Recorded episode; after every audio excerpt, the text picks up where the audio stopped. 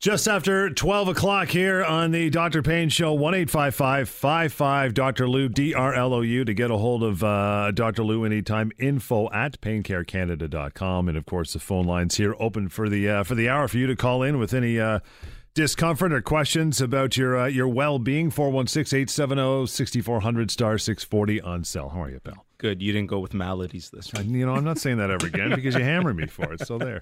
I love the word. You're the only person that Comorbidities. That's Well, yours. Yeah. All right. Yeah, that's it. We're even, son. What's going on? Not too much. You? Good. I'm um, I'm I'm good. I'm I'm ready for the clock to turn back tomorrow. Awesome. Not really. Oh yeah, that's right. I Uh, forgot yeah. about that. Spring forward, fall back. There you go. Yeah, for sure. No, it was a uh, interesting week for sure. A lot of cases came through the door. Um, one that I wanted to start the show with was uh, um, relatively young guy um, came in, long history of just that, I guess, aching chronic back pain type of thing that a lot of people yeah. experience.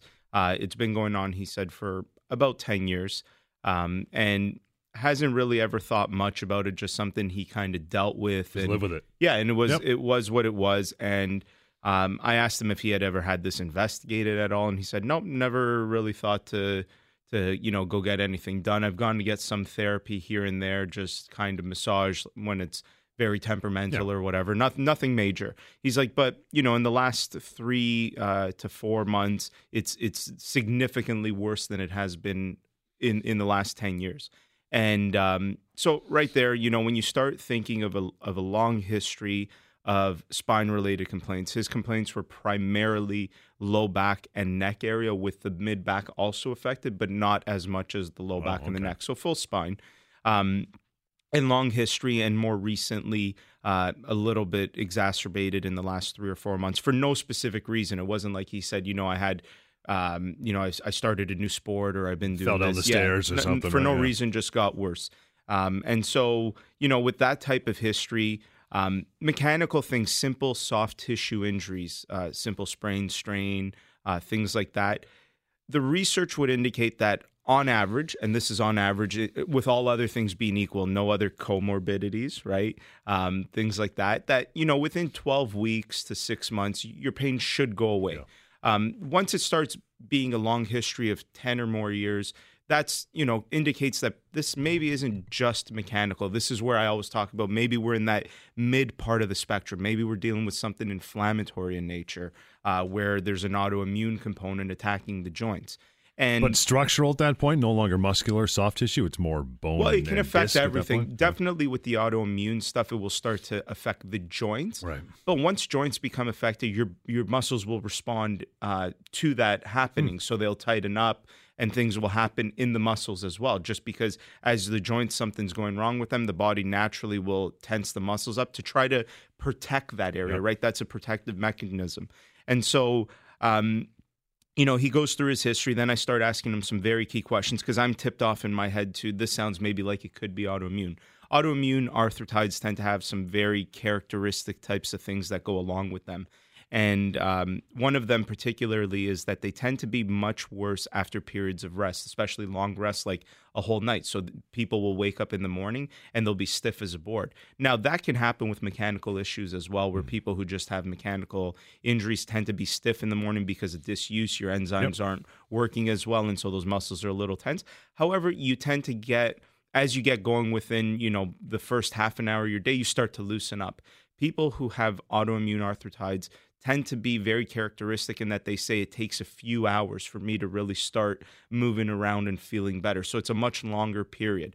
Mechanical issues that are just simple soft tissue injuries also tend to be worse with activity later on during Makes the day, sense, that yep. type of stuff, right? Like everything's fatigued and you're just feeling worse. Whereas um, in the autoimmune, it's actually the opposite, where activity gets you moving, gets you feeling better. And it's really that disuse that really aggravates the issue. And he was characteristic, almost textbook. Like I was checking it off in my head saying, yeah, this very much sounds like something that may potentially be uh, autoimmune. And so I, I basically told him, hey, listen, at this point, um, you know, it doesn't sound like it's on that right side of the spectrum where we're dealing with very, very serious, dangerous things, cancer, infection, things like that. I said it also doesn't sound like it's all the way to the left side of the spectrum, which is totally benign. Like you know, you just pulled the muscle and it'll get better in two right. or three days. We're probably somewhere in the middle. I said I think a, a good bet is we take X-rays of the spine, different areas of the spine, uh, because you know, if there is some type of autoimmune attack on those joints, there'll be evidence of it. In an X-ray, is that right? Yeah. Oh yeah. wow. Okay. Usually not early on, but definitely after a significant amount of time, which he was complaining of a significant Decade, amount right. of time, yeah. there would be some evidence. And um, and sure enough, we took the X-rays, and particularly in the SI joints, which is where the sacrum and the ilium meet. Um, those joints are are very predisposed to autoimmune attack. And so what ends up happening is if you look at that joint on x-ray, it should have a nice joint space. It should be normal. As inflammation starts to happen, you'll start to see corroding of that joint. And as that continues, eventually you'll have full fusion of the joint where you just absolutely lose the joint. And then you have an area that's just completely fused.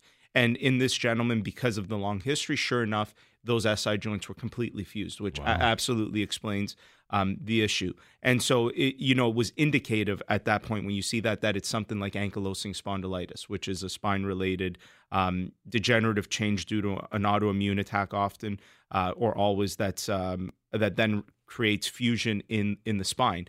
And the reason why I thought this case was important was this person waited so long. Yep. A lot of the the available tools that we have now, whether it's the different medications that could be used for the autoimmune stuff, the therapies, you can at the very least try to prevent the fusion of the joint the pain may still be there, but the, the really important thing with things that are autoimmune arthritides like rheumatoid arthritis, psoriatic arthritis, um, ankylosing spondylitis, uh, reactive arthritis, there's a long list of them, is that you really want to prevent fusion of those joints because we've gone through this. Once areas fuse, other areas have to make up for mobility. Yeah. And as those areas have more mobility, they're more predisposed to degeneration and the same process. Domino effect, right? Exactly. And yeah. that's a very dangerous thing. So, uh, you know, I think it highlights the fact that if things have been going on, I, I usually tell people that if you have a simple mechanical back pain and it's not better within six weeks, even with some conservative therapy, maybe you're getting massage or whatever, and it's not better, then you may want to uh, jump to some more investigation, x ray, some blood work, and things like that to make sure you're not in that middle part of the spectrum. 416 870 6400 star 640 on cell. You have questions, you have physical problems, you have issues, you just want to talk. Give Dr. Lou a call here on the show right till 1 o'clock. 416 870 6400 star 640 on cell. It's a Dr. Pain Show, Talk Radio, AM 640. It is just before 1215 on your Saturday afternoon here and the first show of November. It's it's amazing how fast this year oh, has flown. We were talking is. about it, right? It is the first Like we've been doing the show a long time. It's like it's already almost 2018, which is kind of kind of freaky. That is crazy. Right. That is very crazy. 416 870 6400 star 640 on cell. You have questions, physical, uh, medical, bring them on. Dr. Pain here until one o'clock this afternoon. You mentioned about four or five times in that first segment with your uh, your patient autoimmune. My mom has it. Maybe your mom has it. If you're listening, what exactly is an autoimmune condition? Okay. Yeah. Um, an autoimmune condition is essentially where there's an abnormal response of your body's immune system to different tissues. Okay. Um, so specifically in that first part, we were talking about ankylosing spondylitis.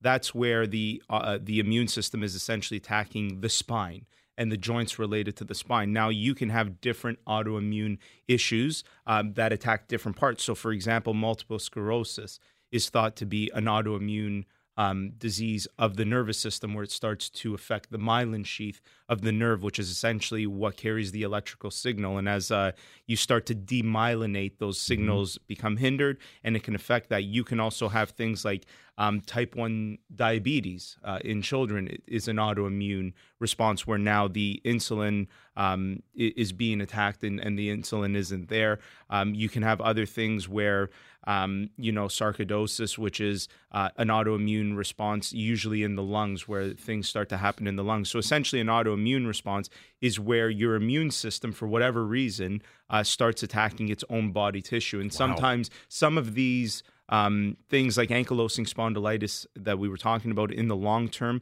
can have an effect on vessels of the heart as well. Um, so it can cross over into other systems. Uh, rheumatoid arthritis, which is something that a lot of people have heard of, uh, is another uh, example of an autoimmune uh, disease, something where uh, something is happening. Now, you know, usually the question becomes, well, why do autoimmune diseases happen? Right, and, the and body that, attacking your own body. yeah, and that is much, much more difficult to answer. And it kind of needs to be specific to what the disease is that we're talking about. So if we take the example again of ankylosing spondylitis, ankylosing spondylitis, when there's a gene marker called HLA-B27 that people that are thought to have ankylosing spondylitis, such as this patient, will have that gene tested. And um, that's one of the criteria for being diagnosed with ankylosing spondylitis is for that gene uh, to be present. And so, you know, when you when you look at things that have a genetic predisposition, the best idea that we have is what's called a two-hit hypothesis. So in healthcare and and in you know anything like in physics, when something is a law, that is what it is. Like gravity is a law. There's no you know we're not going to debate that it just is that but um, in a lot of science what we have is theories and those theories are up for debate and we can't necessarily prove them as laws but there's something called the two hit hypothesis um, in healthcare which essentially says that people have a certain genetic predisposition to something but you also need something in the environment to trigger, trigger that gene Right. um, so what that essentially means is in that example of the HLA-B27 probably a lot of people in the population have that genetic marker for ankylosing spondylitis, but not everybody that has um, um, that genetic marker necessarily ever gets ankylosing spondylitis. It's the same with some breast cancers like BRCA1 and BRCA2, which are certain genes. Uh, and usually, what ends up happening is women that are diagnosed with breast cancer, and if they have uh, daughters, they'll be told, go get genetic testing for these genes because it kind of gives us an indication maybe you're predisposed to this type of stuff.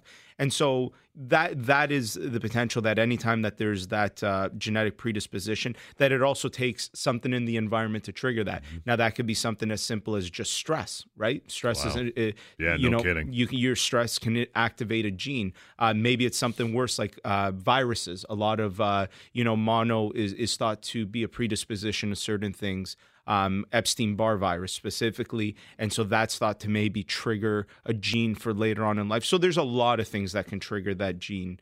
Um, but essentially, the good thing with the autoimmune stuff is if you can do things to um, control uh, the immune response, you you can limit the, the effect of, of that autoimmune disease. 416 870 6400 star 640 on cell. Anna, good afternoon. How are you?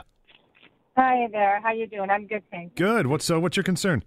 Okay, so I myself have multiple sclerosis. Um, I was diagnosed in 2000. Uh, in 2000, uh, and I had two attacks back to back. Then uh, I was having symptoms of it at age 23. Uh, they kept telling me it was just stress.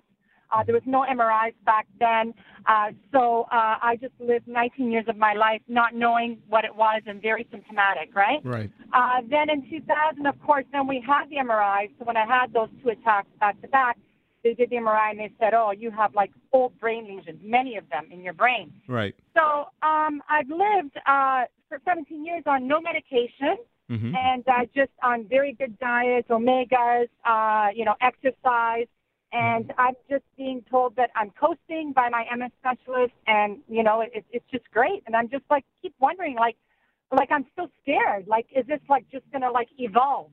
You know, like how does it just stop for 17 years? Hmm. Like I'm very lucky. I'm very fortunate. Mm-hmm. I feel so sorry for everybody else out there, but I'm just wondering, you know. Yeah, I mean, w- again, with with MS, once there's demyelinating lesions in the brain, that doesn't always necessarily mean that they progress. So a lot, you know, when you actually look at the the research, the vast majority of people with MS actually have almost the same lifespan as the general population. So most a lot of people with MS can pretty much live a full, healthy life with, with with the exception maybe of some symptoms that they may have.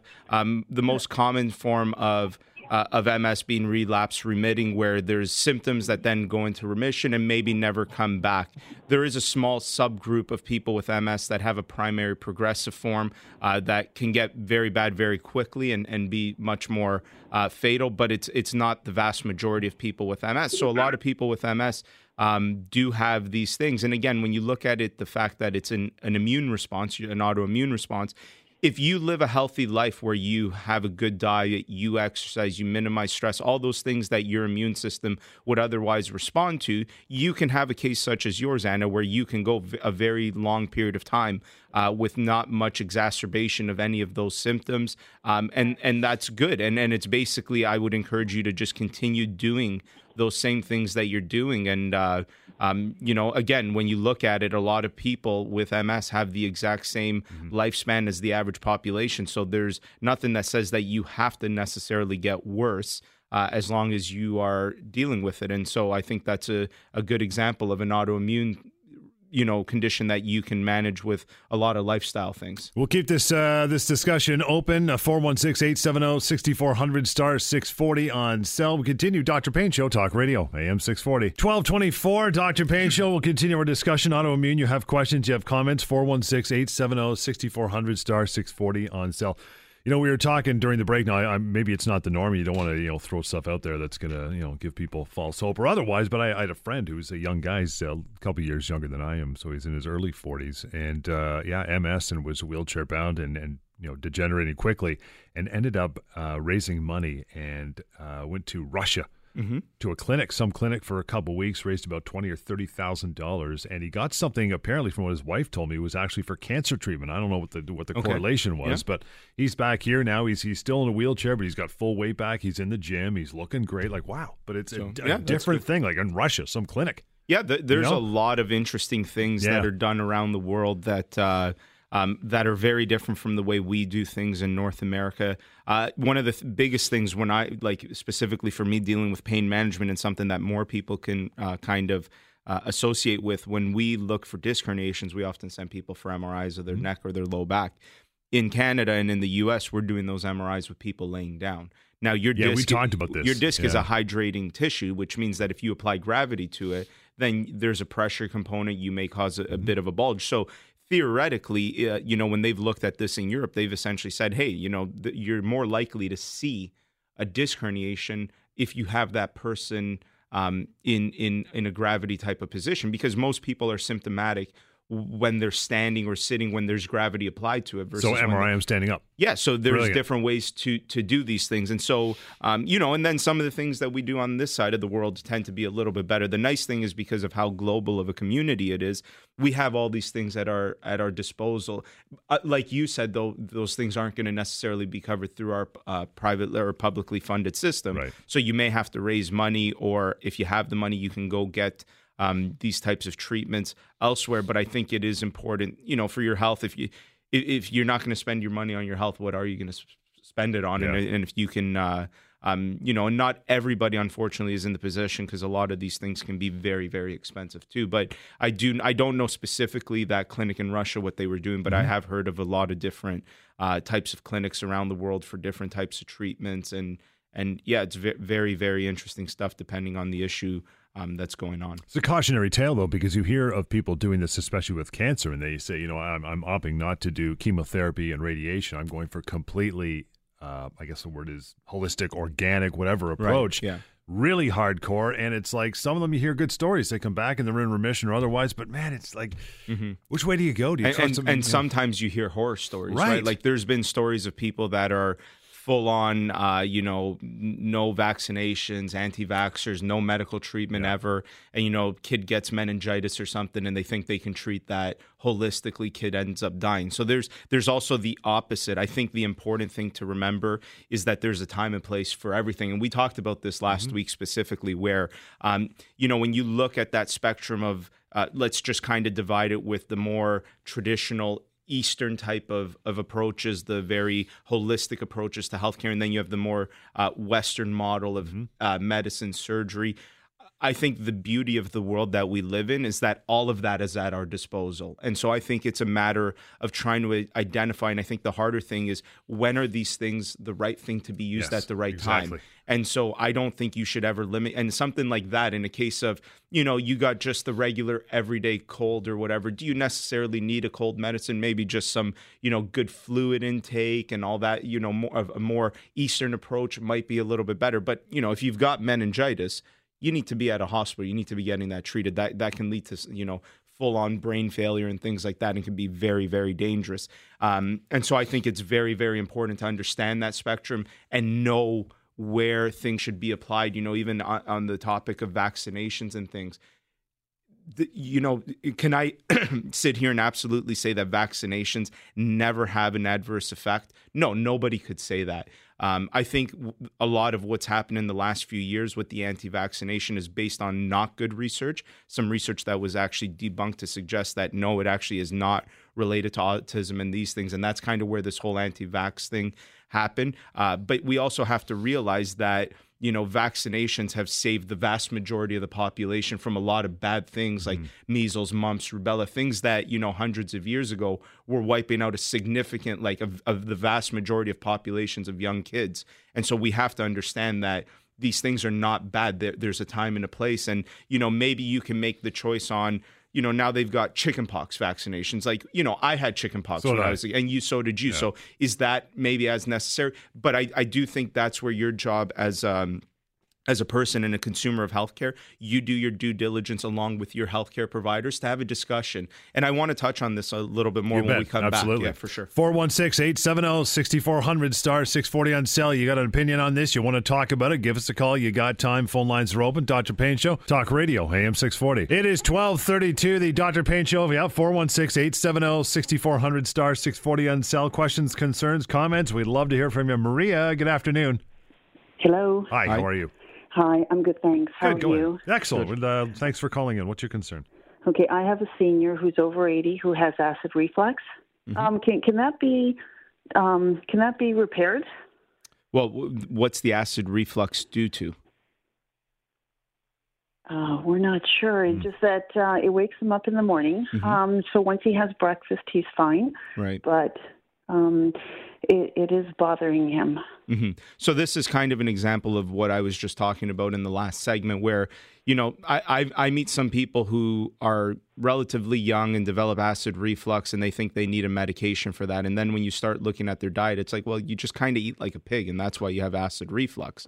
And and then there's other instances where maybe as you get older, the the sphincter that controls the muscle isn't working as well, and that may cause mm-hmm. uh, some regurgitation and some acid reflux, or maybe you have something like H. pylori, which is a bacteria that could be found in the stomach that can lead to acid reflux. So I think the biggest thing is there's no real generic answer for me to say over the phone here's what this person can do for their acid reflux i think step one is trying to investigate what is potentially causing that acid reflux and right. if, we've, if, we've done all of that sorry um, probiotics doesn't agree with them um, mm. you know we've eliminated all the food right um, you know that that is causing it yeah um, once you go through all of that, mm-hmm. is there anything else we can do? Has he or... had a scope to look at it to see what's going on in the stomach, and everything was fine on that? It, it was, yes, yeah. yeah. So he's he's been taking pills the doctor gave him. Mm-hmm. I took him to a naturopath, and yep. he, he he says that that's not working at all. That's that's just making other parts of his body painful. What's that? The the naturopathic stuff? Yes. Yeah. Yeah. So, do the pills, do the medication that he's on work? Uh, the ones that what the doctor gave him yep. uh, worked for a bit, and then he started complaining again. So um, mm. yes and no. Yeah, so it works for a short period of time. Okay, well, the important thing with any type of treatment intervention is if there is something that works even temporarily, what that tips us off to is that it does work. Maybe it's a matter of increasing a dosage or changing time. So I would definitely encourage you just follow back up with the doctor uh, who prescribed the medication and just let them know, hey, this was working. It's not really working well anymore. Is there something else? Because there's also combinations of medicines that may be able to u- get used in that scenario. So this is a good example where, depending on what you try, some things will help. And you know, in another instance, someone may have tried the naturopathic treatment and said, "Oh, that that works really well." And this is where it's individualized. You have to kind of find uh, what works for you. And sometimes these things, again, as you get older, um, you know, a lot of the muscles, the connective tissue isn't as connective as it used to be. The elasticity is gone, and so that may just be one of the reasons for the the acid reflux. Is that you know the, the when you look at it, the every organ in our body is still a form of a muscle. Mm-hmm. and so as you lose that elasticity, uh, things don't necessarily maybe work as well. And it's just trying to find ways to manage it. Sometimes with acid reflux, I've also found it tends to be worse with people when they're laying completely flat. So maybe at nighttime, trying to stay partially elevated helps to to avoid those types of things. And and so it's a matter of trying uh, different Mhm. things. But you know, Right. there's no, there's not going to be any, I think, clear definitive answer where you could say here you could do. Um, a, B, and C, and you'll be completely cured. It might just be more of a management issue at this stem at this point. Right. Are there any risks taking the medication the doctor pres- prescribes? Well, there's always a risk to everything that you do, and that could be a, there could be a risk to a medication as well as a risk to a manual therapy by a massage therapist. I think the best um, thing to do is again discuss that with the person who's prescribed those medications, because risks. The other thing that when you look at adverse uh, events, it's there's a long list. You know, some medications can cause some very scary things, the same as some manual therapies and some holistic therapies can can cause some very scary things. It's it's a matter of trying to couple that with what the person has potentially a predisposition to. Um, and so, you know, like what's a good example here that I'm thinking of? Someone who is taking um, say something like warfarin, a blood thinner, and and you know, there's a chance of um, you know, thinning of the blood and bleeding out and things like that. You know, someone who's otherwise healthy on warfarin may not be as big of a deal. But what if you're dealing with someone who maybe has um, Hemophilia or something. hemophilia or something Right. like that that Yeah. already affects the blood. Now that is where this person is more at risk. So I think you're, you're the senior that you're caring for. That conversation needs to happen with the doctor because they'll know the pre-existing conditions, the other comorbidities that are there, his overall health history, and that helps to identify what adverse uh, events are more likely than others. Okay. Yeah, okay. There, there's no other health issue, but great. Thank you very much. No problem. Thank you, Maria. Appreciate your call. Is it uh, Asaya on the phone? Asya? Asya, how are you? Oh, thanks for t- t- uh, taking my call. Sure, go ahead. Yeah. Okay. I'm 79 years old and I have bladder cancer. I had two operations, and it's it's uh, invasive and coming back.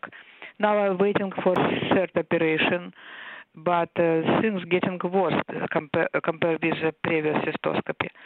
So I'm thinking. Um, I I look in the computer and I uh, uh, saw lots of things about. Uh, baking soda treatment by Dr. Simoncini. I don't know if you heard about him. No, I have not. What I what I can tell you is again, um, you know, I think when it comes to any type of cancer treatment, I work with naturopaths who um, deal with cancer as well. But the important thing is to couple whatever is being done on that more natural side with also what's happening on uh, the more traditional medical side of surgery and chemo and radiation. You never want to do anything that's you know just one or the other. And the problem with looking on the computer is there's a lot of things that are not substantiated in good clinical evidence. At Google Med Uh, School. Yeah, and so you want to make sure. So if you're interested in maybe an, another alternative or complementary approach to helping deal with your cancer, I would suggest going to see a good naturopath. I could help you find one if you if you're interested. Um, but I wouldn't necessarily say just start taking recommendations from Google without taking any advice uh, from a healthcare professional. You definitely, and even then, you you you want to avoid people like on the holistic side that say no, don't do the the Yeah. Western no, no, medicine. I, I, I'm waiting for operation. That's what frustrated me because I have to wait for a long time. You know, it's, a it's a big waiting list. So, so that's why you know, just I'm wondering. Uh, one, one more question that maybe if you know in Canada, there maybe there is some other um, time to to do it to, to speed up operation, uh, some evening, afternoons, or evening uh, holidays, whatever, with money, or, or is it impossible? Only only one way to wait. Uh, yeah, you know, At the again, mercy of our system, right? Yeah, and the system is also designed in a way that people who are much urgent, like if you have someone who's very urgent, they don't just say, "Well, we're going to make you wait 4 months." There are always times reserved for very serious cases. So, whoever your uh, doctor is, likely a urologist who's dealing with this, you know, maybe there's not that big sense of urgency, uh, you know, or maybe they realize that doing the operation isn't going to do much more. So I just think if, if there's a concern on timelines, just go back to see that doctor and see if there's a way to expedite it and have that conversation with that professional that's outlined uh, the plan of management. Appreciate your call, as you will take uh, more 416 870 6400 star 640 on cell. You got concerns or comments or questions, bring them on. Dr. Pain Show. Talk Radio, AM 640. 1243. Lots of time for you to call in, ask a question, make a comment. Would love to hear from you. Yeah, 416 870 6400 star 640 on your cell. Uh, Luann, hello. How are you? I'm doing great. And just so you know, I'm a great fan of 640 radio. Oh, look at you. Thank you. I love it. I love it. What's going on with you today? Well, uh, I've decided uh, for once and for all, for God's sake, to, to get healthy. Uh, eating is not uh, my problem because I can. We're vegans. We can be. We're vegetarians for 27 years. Vegans. I can quit sugar for two years, so it's not that particular problem. Mm-hmm. But I would like to ask the doctor Yep. his um, his uh, uh, wisdom on. I'm I'm taking Zoloft, and I have for years. Mhm. And I've been told by several people, therapists, et cetera, et cetera.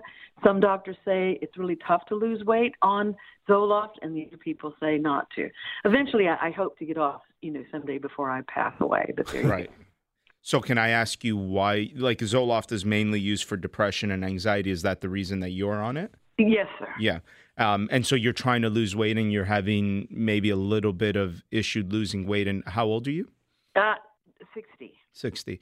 Yeah, I mean, does, you know, including uh, an antidepressant type of medication like Zoloft, which is uh, works on serotonin uptake uh, and, and inhibits that essentially, you know, can it affect your ability to lose weight? It's an antidepressant. So what it actually does is it depresses your nervous system, which in turn will depress your body, which can sometimes lead to just more fatigue and people that use this just kind of say they're lethargic and so that may be a reason that you know that lack of energy um, can you know potentially create uh, you know lead to that the other reality is that as we get older it, it becomes harder and harder to lose weight so Oh, yeah. you know that I, I don't think that you know using zoloft will prevent someone from losing weight if they really want to lose weight Just I might guess be more Right. work. yeah, right? i- is what I guess I'm trying to say. Does it is it maybe you know if the option was try to lose weight and not be on Zoloft, maybe there's an advantage to that. I'm not sure, but I think the reality is you have to take into consideration the reality of your situation, which is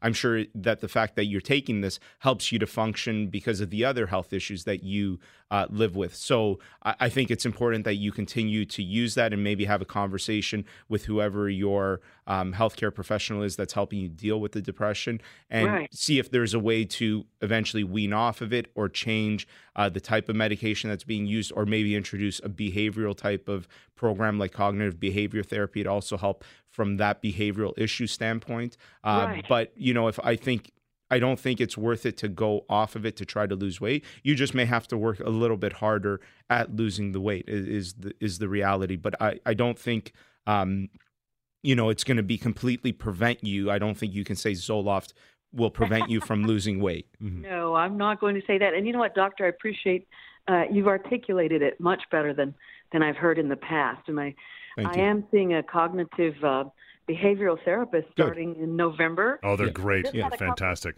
Oh, I, I'm I'm glad because I have switched and I and I've just had so many deaths in the family so quickly, Right. and it's just been um, hard. And I'm I'm finishing a PhD, and so my life is a bit uh, stressed at the moment. For sure. But I'm I, I'm going to take that into uh, consideration, especially what you said about the the uh, Zoloft can make you feel a, a bit less energy, a bit lethargic, a Yeah. bit weep, weepy. I you know I thought, Yep. damn, I thought it would help, but uh, who knows? Well, it's an antidepressant, right? It's designed to do that because the whole idea is the way that you make people feel better that are usually when people are depressed they're overthinking a lot of things and that creates like an obsessive compulsive behavior and anxiety component. And so you, essentially you want to depress the nervous system and and in depressing the nervous system you just kind of quote unquote chill them out. And that's that's the whole point of an antidepressant like Zoloft um, which is very good for you know th- this is this is the thing where there might be antidepressants a lot of people will talk about how they're they're so dangerous and like you know mm-hmm. all it does is numb you out. It's very very important that someone who's dealing with depression needs that but i also do believe it needs to be coupled with the behavioral interventions because Oh, the, one, the one thing it doesn't do is change your way of thinking and a lot of obsessive compulsive depressive and anxiety disorders are just mainly due to a faulty uh, thought pattern more than anything and Yes. and so you need to have both and this is a good example of of you know that that traditional medical surgical approach being coupled with something else that's maybe quote unquote a little more alternative which is the behavioral side and coupling those two together will give you the best benefit and when they look at the research doing both in conjunction is better than just doing one or the other Absolutely, doctor. And I would reiterate for your for your uh, audience is that I was in uh, therapy for three and a half, almost four years before I even decided to start taking. So, right. Um, I think that's important, to, like you said, to see where your mind patterns are. For sure. And, and using them together. And I think it's good that you're able to do both. And you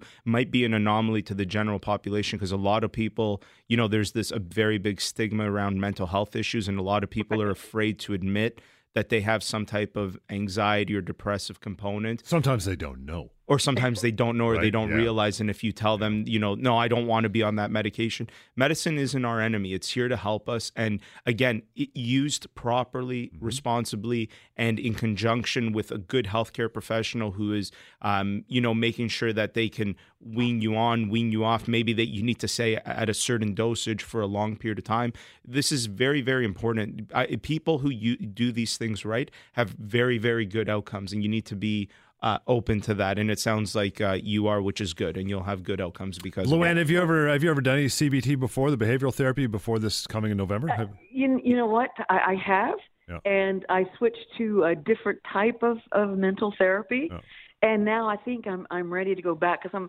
I think when you learn more about yourself, I'm, I'm more of a pragmatist.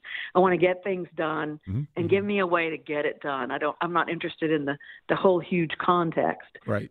So, yep. so I think I think it's going to help a great deal. We we chose someone that's kind of far from where we live, mm-hmm. but just seemed like the right fit. So I'm yeah. I'm excited about it. The only thing I'm very be. scared is that maybe I've taken this stuff for way too long that's I'm I'm scared about that. Yeah. And again, go go have that conversation. You know, another good thing we'll touch on this after, but with medications, have your conversation with your pharmacist too. They know a yeah. lot about this stuff and you know ways to wean on, wean off it, and they're very, very knowledgeable people to have those conversations with. Still have some time. 416-870-6400 star 640 on sale. Dr. Pain show right to one o'clock. Talk radio, AM 640. Getting down to the nitty gritty here in the last uh, few minutes of the hour, so we'll get to these calls as quickly as possible. Omar, good afternoon. How are you? Good afternoon. I'm good. How are you? Thanks, pal. We're uh, we're excellent. What's your concern? Um, I just got this uh, big bump kind of thing on my inner side of the thigh. Okay. It's just like I I took a shower at night and I just went to bed. The next morning I woke up to take another shower and I I felt this a little bit painful bump in there and I go like, what the hell is this? And I I don't know where it came from. So can you be a little more specific where it is? So it's on the inner part of the thigh. Is it higher up? It's just it's higher up, close to genital area, but it's not really in genital area, but it's more lower, but mm-hmm. it's the inner side. Yeah. So in that area, and again, I can't be sure because I'm not there to, to look at you, but in that area it could be something like a lymph node uh, that's yeah. inflamed, um, and so you, would have to get that checked out. You know, step one is is go go to a clinic, get a, an ultrasound ordered, um, and and have a look at what's going on. You'll probably need some blood work too. Um, do you have any other symptoms going on? No, I'm perfectly fine. I'm pretty, like I'm pretty much healthy. I just work like seven days. Like okay. nothing is like unusual, but it's just like, but it just like the the size of it just decreased. Mm-hmm. Oh, did we lose Omar? No, he's still there. Hey, Omar, are you there? Okay, so what do you think if we get him back? Yeah, if we get him back. Um, yeah, again, in that area, there's the, the lymph nodes are in that area, so a bump that just uh, swelled. The, the, the and we're back. Like... okay, sorry, Omar, we dropped we out there for a minute. For a while there, Omar. Continue. Can you hear me? Yeah, we, we can, can now. hear you now. Yeah. yeah, yeah. So what it is, like from yesterday till today, the size decreased a little bit and it's oh. less painful. That's a good sign. So, so usually lymph nodes, again, lymph if it is a lymph node, lymph nodes can swell for a lot of different reasons uh, all the way from you know local trauma in the area that just causes inflammation to uh, you know different types of infections uh, that can cause uh, things like that. Like especially in that area, one thing to obviously consider, and I don't know you know your sexual history, but STDs. If you've been active sexually with multiple partners lately no, and unprotected sex, no, no, nothing like that. The only thing that I do, as I said, I just work seven. And I, I work like really basically I left heavy stuff in it, um, that's about it, basically. Mm-hmm.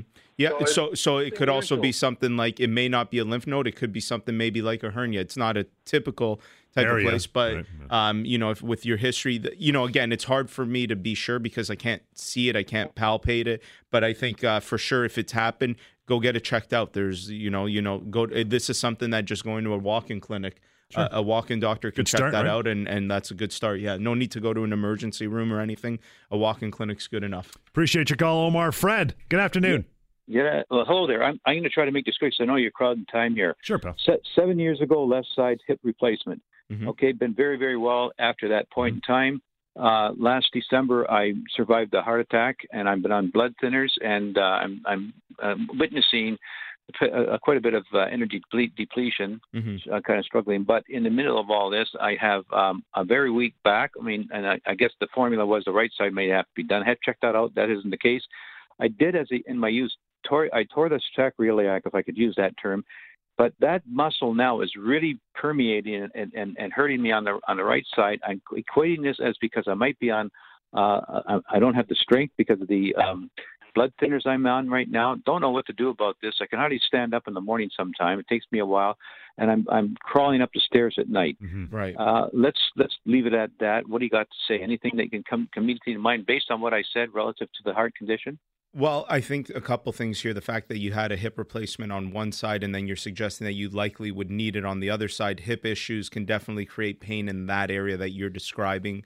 Uh, could it be compounded by the fact that you know you had a, a heart attack and now you're on different medications? You maybe That- were also immobile for a period of time and things like that. That could just be compounding the issue and maybe uh, further exacerbating it. But you know, based on your history, to me, it sounds like it's probably primarily related to uh, degenerative changes in that right hip. Now, you'd have to have an X-ray to make sure. I but did. I did. I had X-ray in the right lip, uh, uh, right hip, and uh, an up, total observation ultrasound, and there's no reason to uh, go on with a hip replacement on that side yet. Oh, okay. Well, that's that Uh-huh. yet. Now, what does that mean? That means there's degeneration, but just still not to the point that the left know. side was on. I don't know whether that's an insinuation that it could be necessary or not. Right. Um, the Yeah, fact so- is, I'm not a candidate right now. Okay. So that doesn't necessarily mean that you don't have any degeneration in the hip. And the thing about hip issues is they tend to use the, the a hip replacement is very good for people who have that very sharp internal groin pain. Yeah, Another okay. sequelae Oh, oh, of oh, you hit you hit the nail on head. Hang on, if I, if I could may interrupt. I do at times when I'm getting up, uh, maybe come out of bed at night to go, to go to the washroom. I have a streak of pain that I've never witnessed this until about the last few months, down on either side of the balls, uh, down into that area. A little, know, strip. It sort of holds me back. Your comments on that, if you will, please. Yeah, so again, there's a lot of a lot of the nerves that go into the legs also go into the pelvic area and into the genitals. So if there's anything going on uh, with the nerves in that issue, it may be catching the nerve and creating pain in, in other areas, not just the leg, but also into um, the genitals, and so that may be uh, an issue. But I think again, your your your overall history is, is is more complex than doing a justice just on the radio. Come see me for an assessment. We can look at everything and try to determine what the cause of that pain is. One eight five five five five Dr. Lou D R L O U. That is the number now. The show is done for another week. Another week. One eight five five five five Dr. Lou or info at paincarecanada.com. Till next time, the Dr. Pain Show, Talk Radio, AM six forty.